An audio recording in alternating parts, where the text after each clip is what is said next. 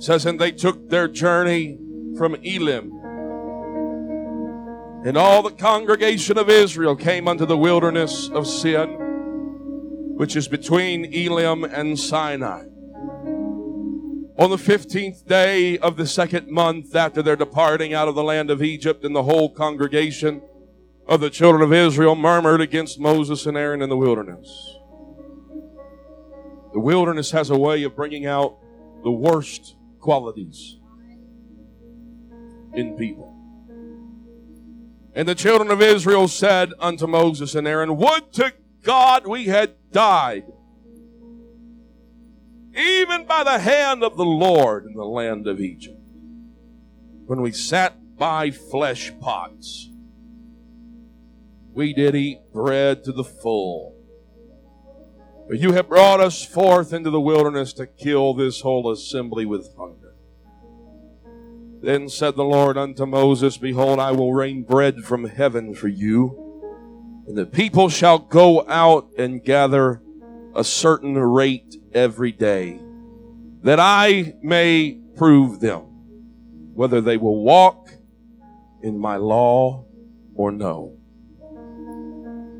Verse 13 came to pass that at even the quails came up and covered the camp.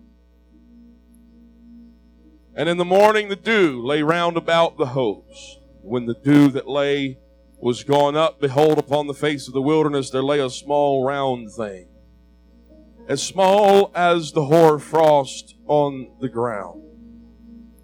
And when the children of Israel saw it, they said one to another, What? Rather, it is manna. For they wist not what it was. Moses said to them, This is the bread which the Lord hath given you to eat. Verse 31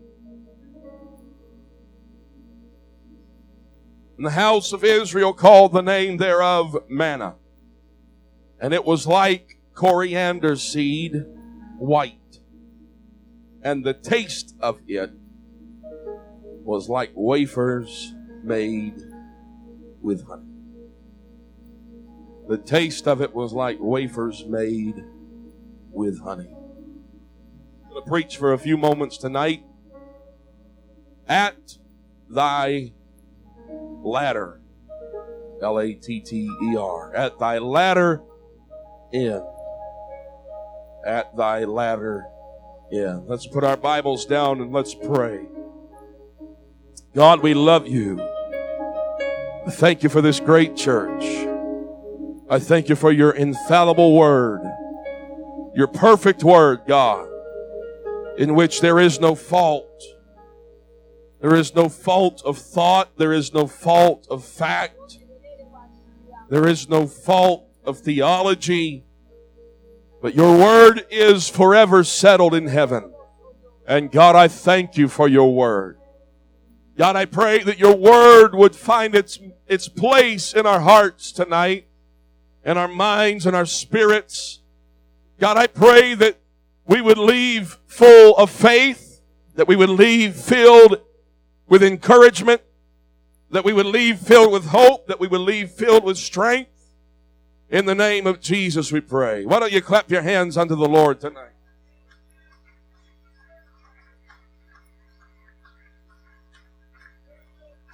Thank you, Jesus. You may be seated. We find in Exodus 16 that the children of Israel are on the move.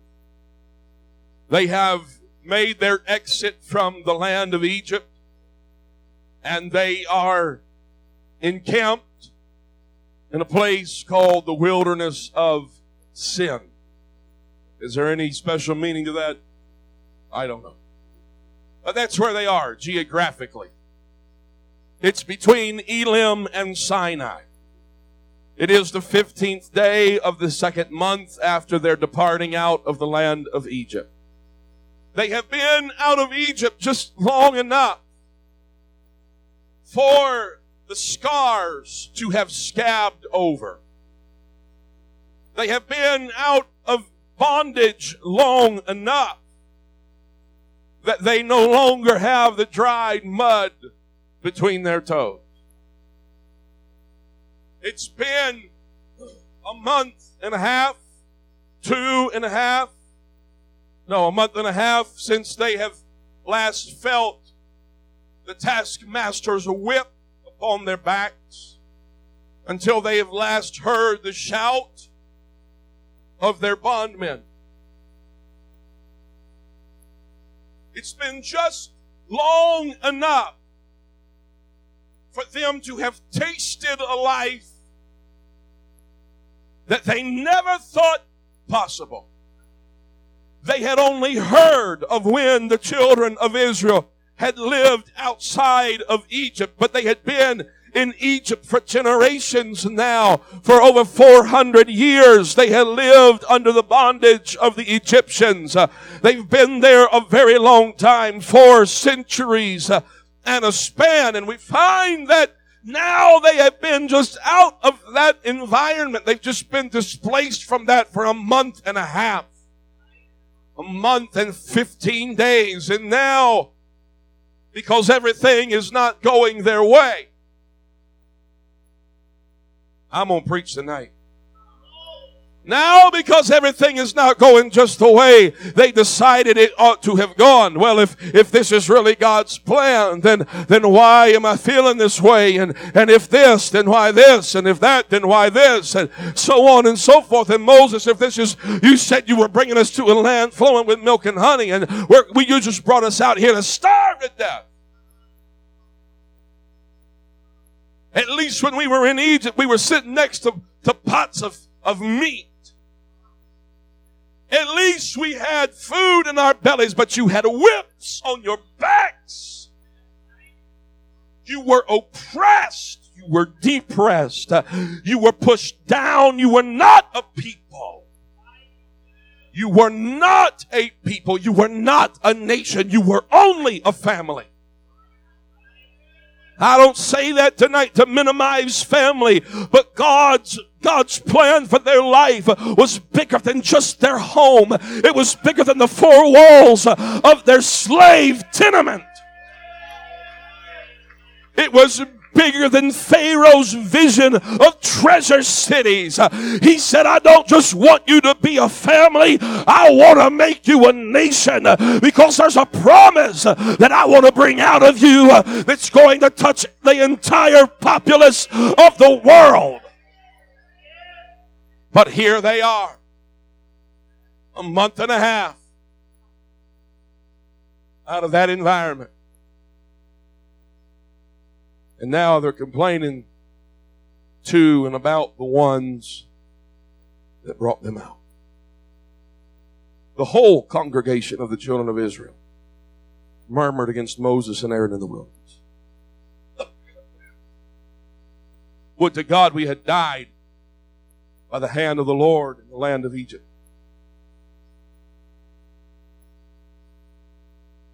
I'm trying to be careful. When we sat by the flesh pots and when we did eat bread to the full. My belly was full. I had Egyptian beef sandwiches, flesh pots. Y'all trying to figure it out too. Imagine how Moses felt.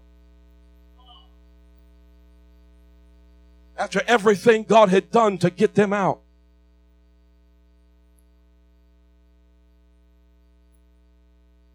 Serpents, lice, mice, and frogs, grasshoppers, darkness, and blood, boils,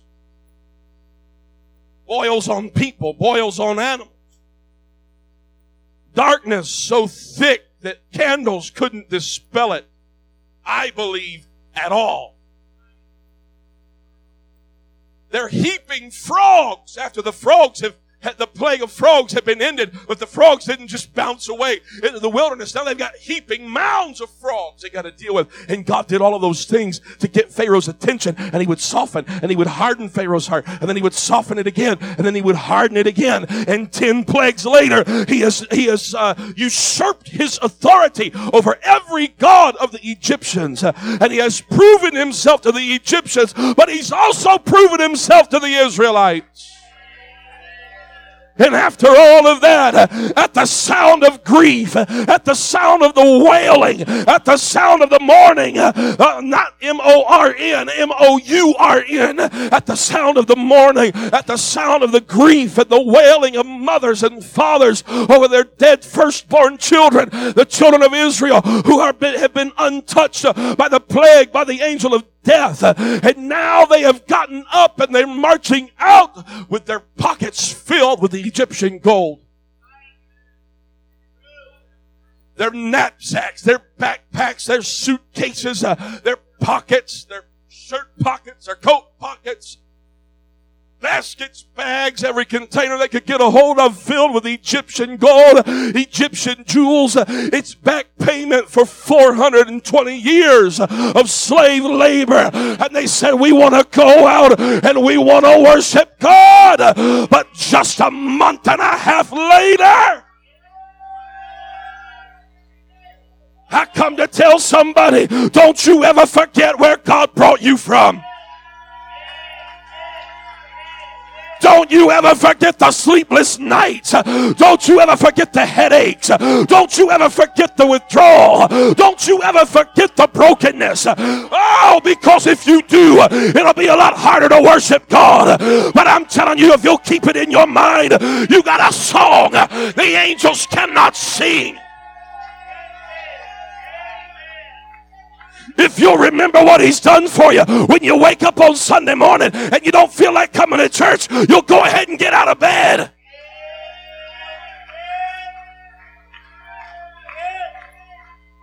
I'm going to let you in on a little secret right now, and I'm probably going to regret it later. I have preached to you two days after having serious medical uh, procedures done. I have preached to you and you want to stay at home because you got a headache? How far have we fallen?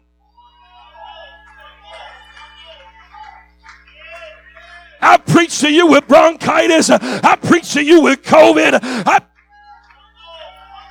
I'm just saying, I don't ever want to forget what he's done for me. It's worth the brokenness of my body. It's worth my discomfort.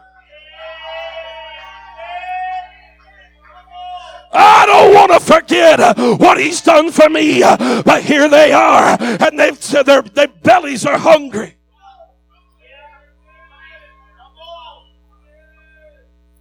Their bellies are hungry. Came to pass. Here they are. And they're complaining. They're this, that.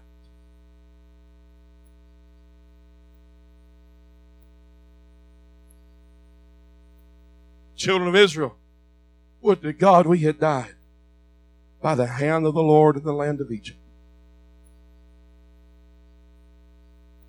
And I expected living for God to be a lot easier than this. Maybe it would have been better if I'd have just died in the world. That's essentially what they're saying. At least we had flesh pot. We did eat bread to the full brought us forth into the wilderness to kill this whole assembly with hunger. Let's just go ahead and fast forward and let the horse out of the gate. They which do hunger and thirst after righteousness shall be filled.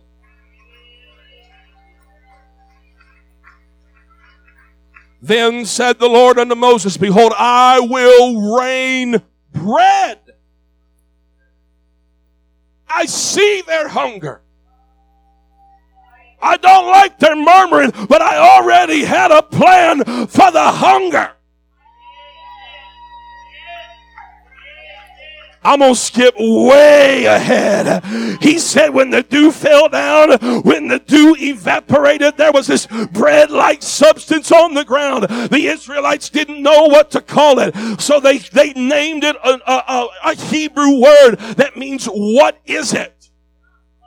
I don't know, but what I do know is that it came from the heavens of God. It came from the hand of God. He poured it out for me. I can't quite explain it. I don't quite know what it is, but I do know that it tastes like honey.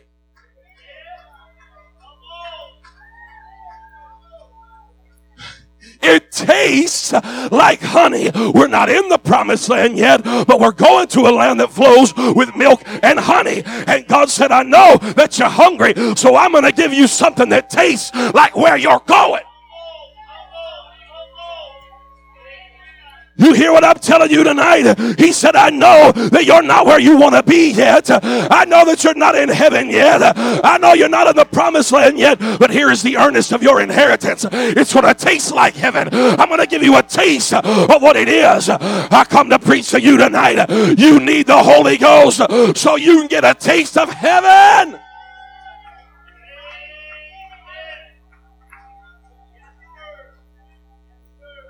Taste of it was like wafers made with honey. What is it? I don't know. We're just going to call it man. We're going to call it what is it? I don't know what it is.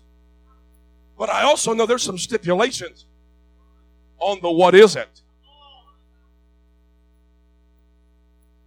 I don't like rules, but you didn't like being hungry either.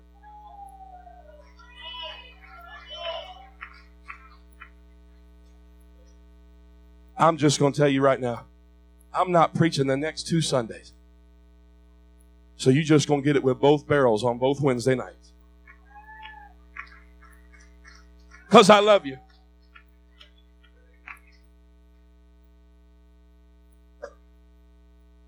He said, You tell them to just pick up what they need for that day. And if they try to hoard it to themselves, it's going to stink.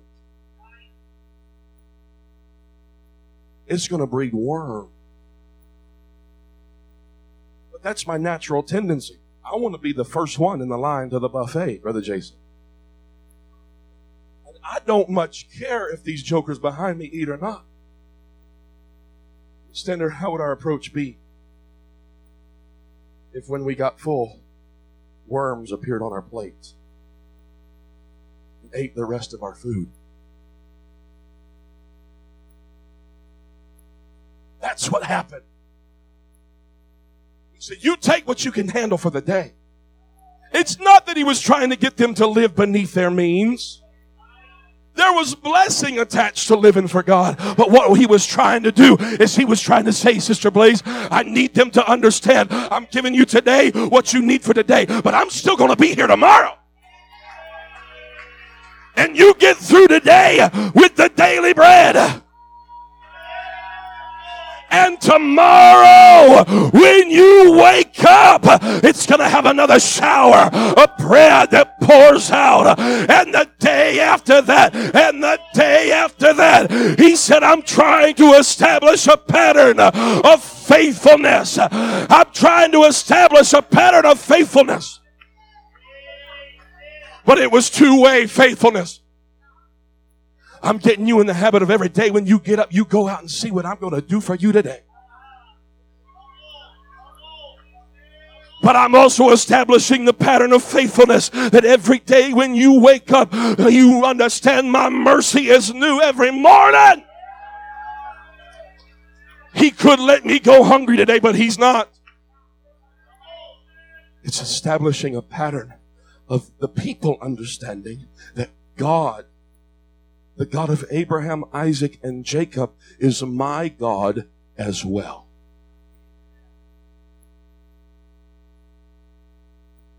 It's establishing the understanding with people that had only ever known bondage that my God cares about me. He doesn't just care about me on Sundays. He doesn't just care about me on Tuesday nights for corporate prayer. I just, he doesn't just care about me on Wednesday nights for midweek. He doesn't just care about me Thursday nights for discipleship class or Friday nights for youth, Saturdays for praise team practice. Lord, I hate having a busy schedule, but what if that busy schedule is helping establish God is faithful? He's done so much for me.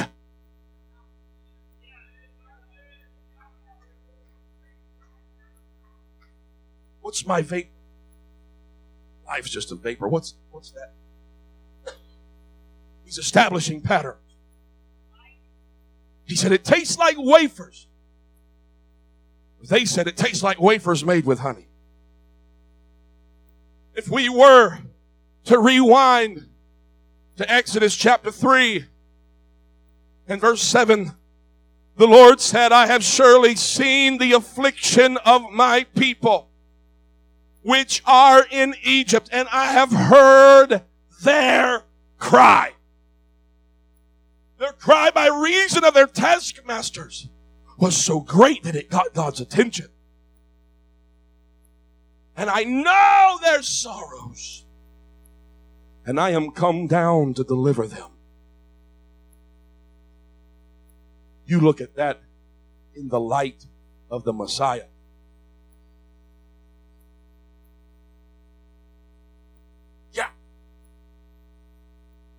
I heard their cry. Some of y'all prayed prayers when you were under the influence that you didn't even know you prayed. Some of y'all prayed prayers in dark places that you didn't even realize the power of that prayer. It was a sinner's prayer, but it was getting God's attention. He said, I heard them. I've heard them. I know their sorrow. I've heard their cry. Elder, he said, and I want to deliver them. I want to deliver them right now. I want to deliver them where they are. I want to deliver them from their taskmaster. I want to deliver them from the bondage of sin. I want to deliver them out of the hell that they are living in. Said, and I've come down come down to deliver them out of the hand of the Egyptians, out of the hand of the world.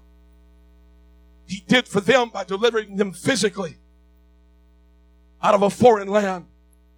He did it for us by delivering us out of a strange spiritual land. He said, but I don't want to just bring them out from the hand of the Egyptians, but I want to bring them up, out, and into a land, a good land, and a large land unto a land that flows with milk and honey. That's where I want to get them. But between here and there, they're going to need a taste they're going to need a taste of the latter end in the here and now in order for them to have the strength to make it.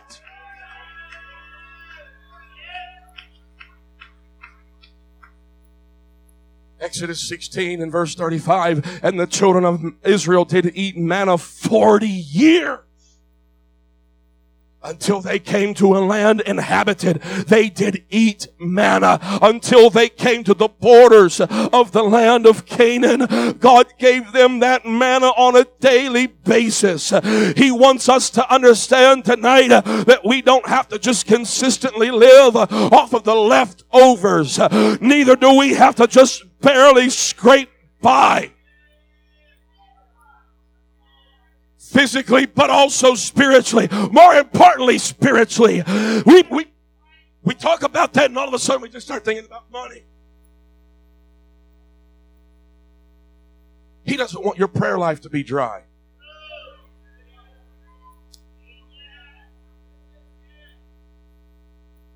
He doesn't want you just dragging yourself to every service. Oh, there's going to be days There's going to be seasons. But it doesn't have to be that way forever.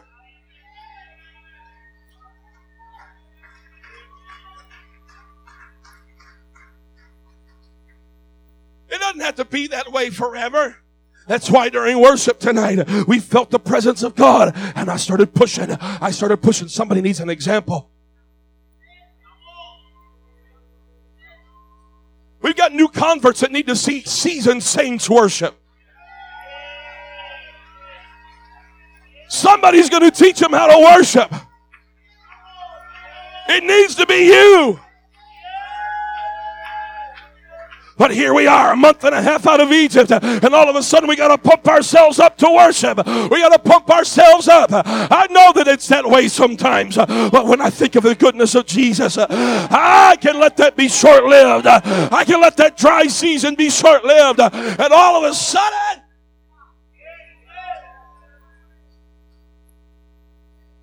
starting to get a little taste of the latter end in the here and now.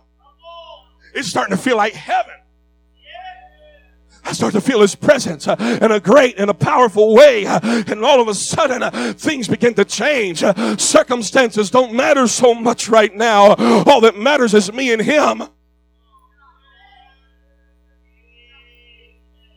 All that matters, I know there's bills due. There's always going to be some bills due. Uh, but what matters most, uh, I got to get in his presence.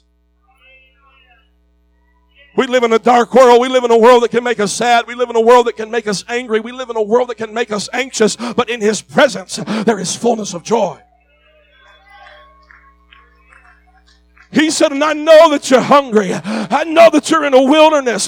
You may never have been in a wilderness before. Or if you were in a wilderness, you were under the, the watchful eye of Pharaoh's taskmasters. But now you got a taste of freedom. But now you got a hunger in your bellies.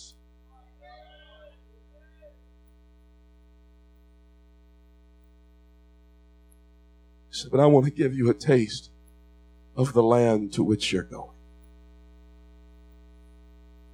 It's a land that flows with milk and honey. He wants us to experience freshness in our walk with Him daily.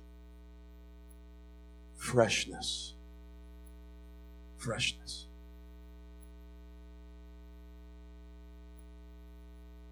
His word boosts faith. Faith cometh by hearing, and hearing by the word of God. Yeah, that's that's the preached word of God. But it's also the written word of God. Why do you think pastor's driving? Hey, you need to be reading your Bible every day. Every day. I'm just going to go ahead and tell you it's, it's April 12th. We just entered into the second quarter of the year. If you're behind, you got you got time to catch up and keep up. Catch up and keep up. There you go. Eh, you got time to catch up and you got time to keep up. You need to be reading your Bible every day. I know that it, it, it's it, we got to make time to do it sometimes, but you know what? He made time to die on Calvary. The worst thing that could happen to me while reading the Bible is I get a paper cut. By his stripes I'm healed. Hallelujah. I read the Word of God and there's faith that's interjected into my spirit and there's faith that's interjected into my mind. And I, like today I'm reading uh, and all of a sudden I'm, I'm, I'm David ran to the trenches. You know how many times I've read that and I've never seen that? 33 years old. Never seen that. Got the Holy Ghost when I was five. Have I read the Bible as much as I should have? No, I haven't. But I read that story a lot. I've never seen it. It's alive. And it's a little taste of what he wants. You know, there's coming a day when we have the opportunity to rule and reign on earth with David. the age of ages. Uncle Dave, tell me another story. Please, Uncle Dave, tell me. Ishbibenob. Who was he really? Goliath's son, Goliath's nephew, Goliath's grandson, Goliath's brother. Who was he? When you picked up that rock from that brook, did you have one and that, that you labeled Ishbibenob? When you picked up five smooth stones, there was one giant that you were facing that day, and you only used one rock. Historians tell us that Goliath had four brothers. Ishbibenob, one of them, and you were picking up a rock as a, as a 16 year old boy saying, I'm going to kill me some more giants. Uncle Dave, tell me. What am I doing every time I'm reading the Word of God? I'm getting a little taste of what it's going to be like. By faith, Abram. By faith, Noah. Uncle Noah, tell me. Uncle Noah, I know that you worked for 120 years, but how did all of that work pay off when you heard the rain hitting the top of the ark? I'm getting a little taste uh, of what it's going to be like uh, every time I open the Word of God uh, and I do my daily Bible reading. Thy word's a lamp to my feet, it's a light to my path. Build up your most holy faith. What is he doing? He's giving us the tools to taste a bit of the promise. I come to encourage somebody today who might be going through a wilderness. You keep living for God.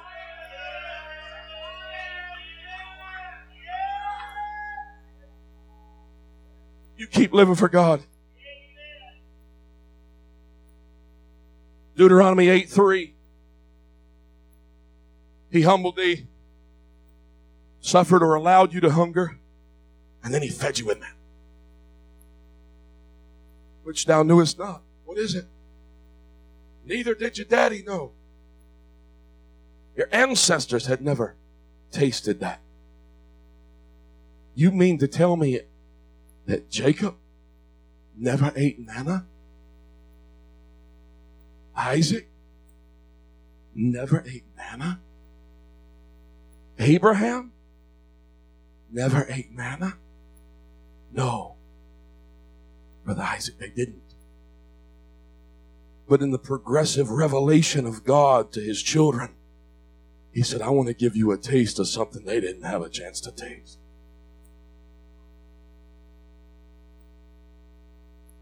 Abraham, Isaac, and Jacob didn't have the Holy Ghost either. Jeremiah and Isaiah, Micah and Daniel, Shadrach, Meshach, Abednego didn't have the Holy Ghost either. But now you and I have the Holy Ghost. He said, I want to give you a taste. I want to give you a taste of what it's going to be like when you get there. Neither did thy fathers know that he might make thee to know that man doth not live by bread only, but by every word that proceedeth out of the mouth of the Lord doth man live. Moses is telling the children of Israel that God had used difficult times that they had faced to prove himself to them. If we were to fast forward or jump down to verse 16, it says, Who fed thee in the wilderness with manna, which thy fathers knew not, that he might humble thee, and that he might prove thee to do thee good at thy latter end. I've come to tell somebody that's been riding the struggle bus. I come to tell somebody that's been putting struggle gas in your struggle car, that's been sleeping in the struggle bed, in your struggle home. God's got plans for you you. I'm going to say it again. God's got a plan. You keep holding on. You You bite into this thing with the ferocity of a pit bull that says you're going to have to kill me before I release. I'm not letting go until the latter end. I want to see everything that God has.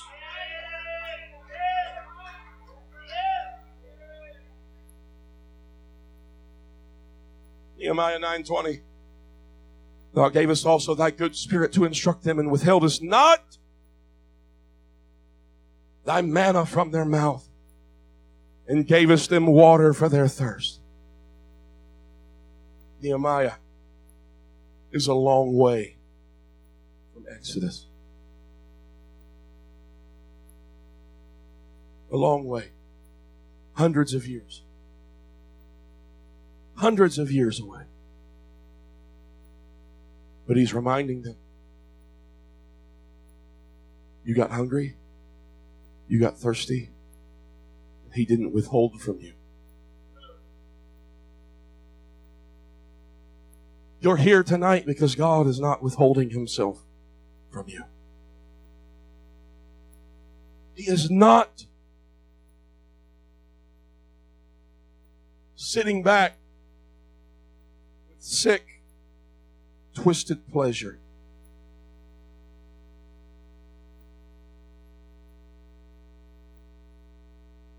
We could think of it this way that I wonder what went through their minds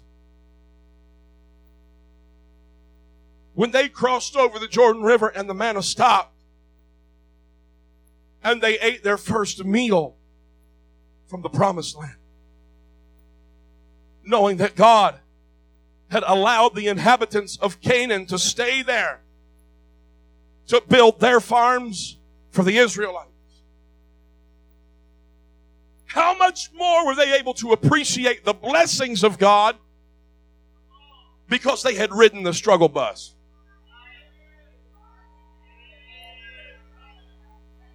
How much sweeter is it gonna be when it all comes together?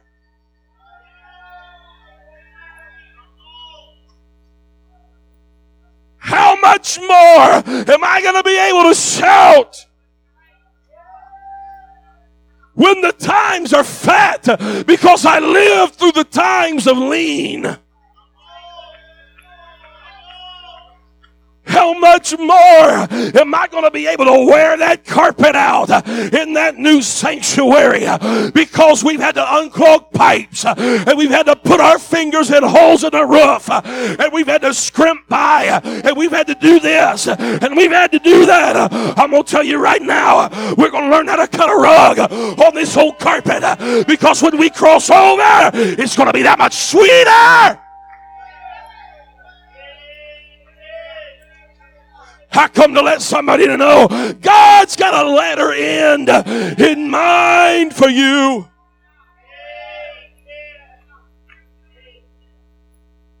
I'm thankful for every move of God we've had in this building. I'm thankful for every move of God we've had in this sanctuary. But I'm going to tell you what, this old fat boy's going to get out here and play some basketball when we got a new sanctuary to have church in. I'm going to play some ball in here. Why? Because we can. And because I realize it hadn't always been this way, baby. But don't you despise a day of small things. Ah, it's going to be that much sweeter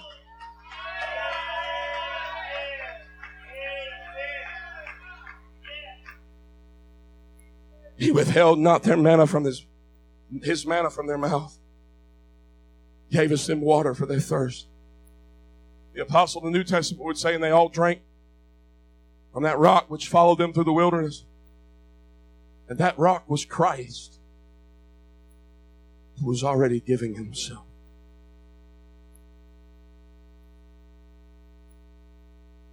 Brings it into context when you realize that Moses wasn't able to go into the promised land because he smote the rock twice. Because that rock was Christ. Giving himself. He was only going to be smoked once. Next time you speak to me, I gotta let somebody know. Everything you need is right here.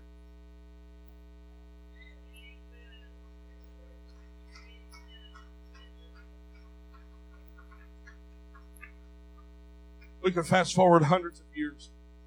We could read in 1 Samuel 14 of a man by the name of Jonathan, who with his armor bearer, read it yesterday, he and his armor bearer go up to the garrison of the Philistines. And there's there's a, a, a, a fortification there, and it's just Jonathan and his armor bearer, and Jonathan's the only one with a sword. His armor bearer doesn't have a sword. The only people in the whole nation that have swords are Saul and his sons. And Jonathan talks to his armor bearer, and he says, I really want to go up here and whoop these guys. His armor bearer never says, Well, there's just two of us, John. He says, I am with you. Whatever your heart's telling you to do, Johnny, I'm with you.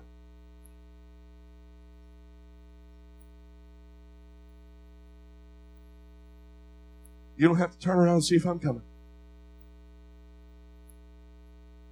We think of armor bearers and we think of he's out in the front. That's not the way armor bearers were. At least not in Israel. Jonathan was in the front and his armor bearer was in the back, and Jonathan would knock them down and his armor bearer would make sure they were dead. Nobody's getting up and coming at my master's back. He said, I'm with you according to your heart, John. Whatever you say, I'm here. You don't have to wonder. You don't have to question. You just know I'm coming. If there's breath in my body, I'm with you. He said, okay, we're going to show ourselves to these guys. And if they say, hey, why don't y'all come up here? We're going to show you some things. If you're man enough, come on up. We'll have a party.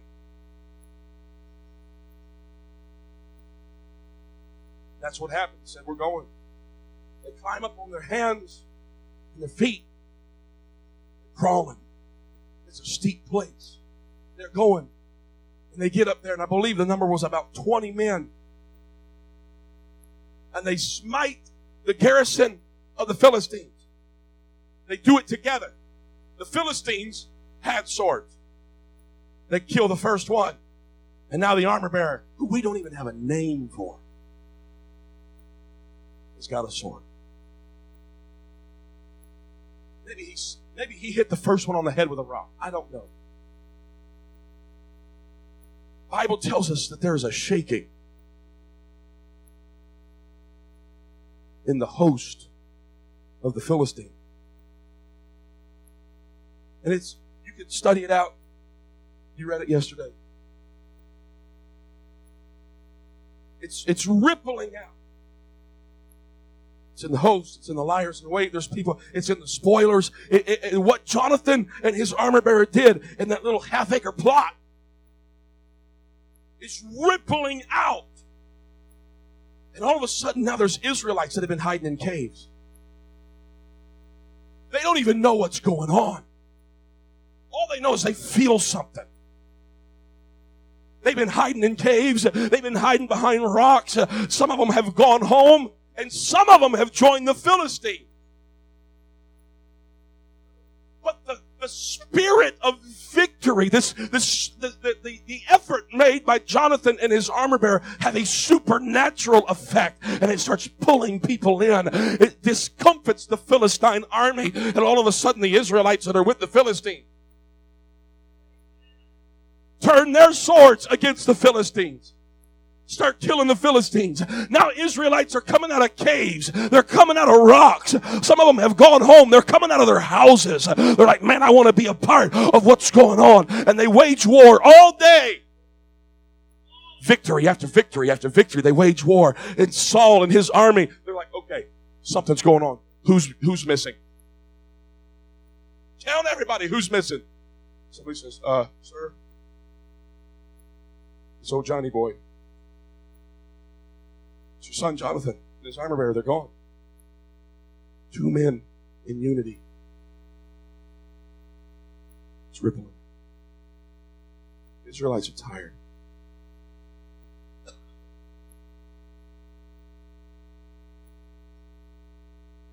And Jonathan meets up with the army.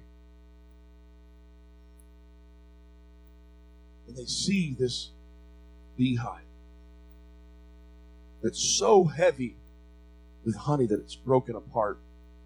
Some of it's laying on the ground. And Saul, in his ignorance, said, Everybody's fasting today. Why don't you go out there and wage war on an empty stomach? Yeah. Knucklehead. Jonathan was already gone. He didn't get the memo. And he takes his staff and he dips it in the honey. Eats the honey. Now, all the guys are looking at him like, you just signed your own death warrant. But he looks at them and he says something. He says, Look at my eyes.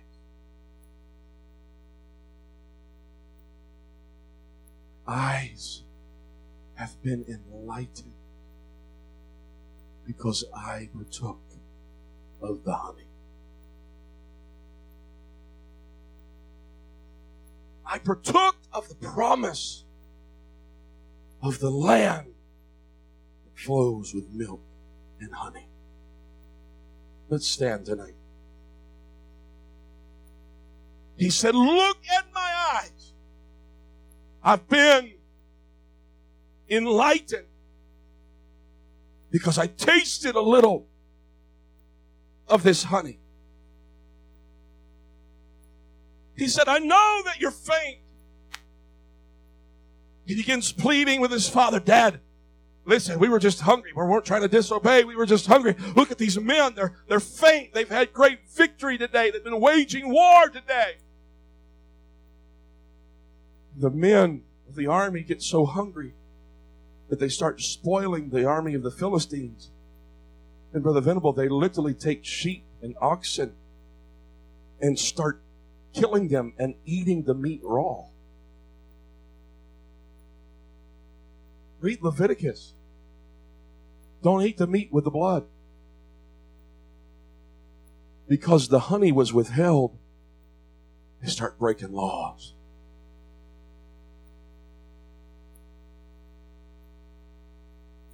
I come to preach to somebody tonight who's feeling weary. You know what you need? You need to be filled again.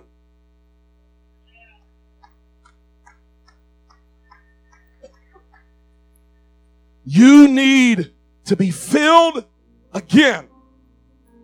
You need to come to this altar tonight with the same level of hunger that you had the night or the day that you were filled with the gift of the Holy Ghost. Because God has a plan for you. I know it might seem like it's a long way off right now, but He's got a plan for your future. He's got a plan for your present, but He wants to give you strength in the meantime in order to help you get there. I wonder if I have anybody here tonight under the sound of my voice that would say, you know what? I need a fresh touch of the Holy Ghost. It's not a one time favor from God. You need to be refreshed. You need the Holy Ghost. You need a taste of what heaven's going to be like. To the walls and down. I know there's victory beyond my praise, so I'm going.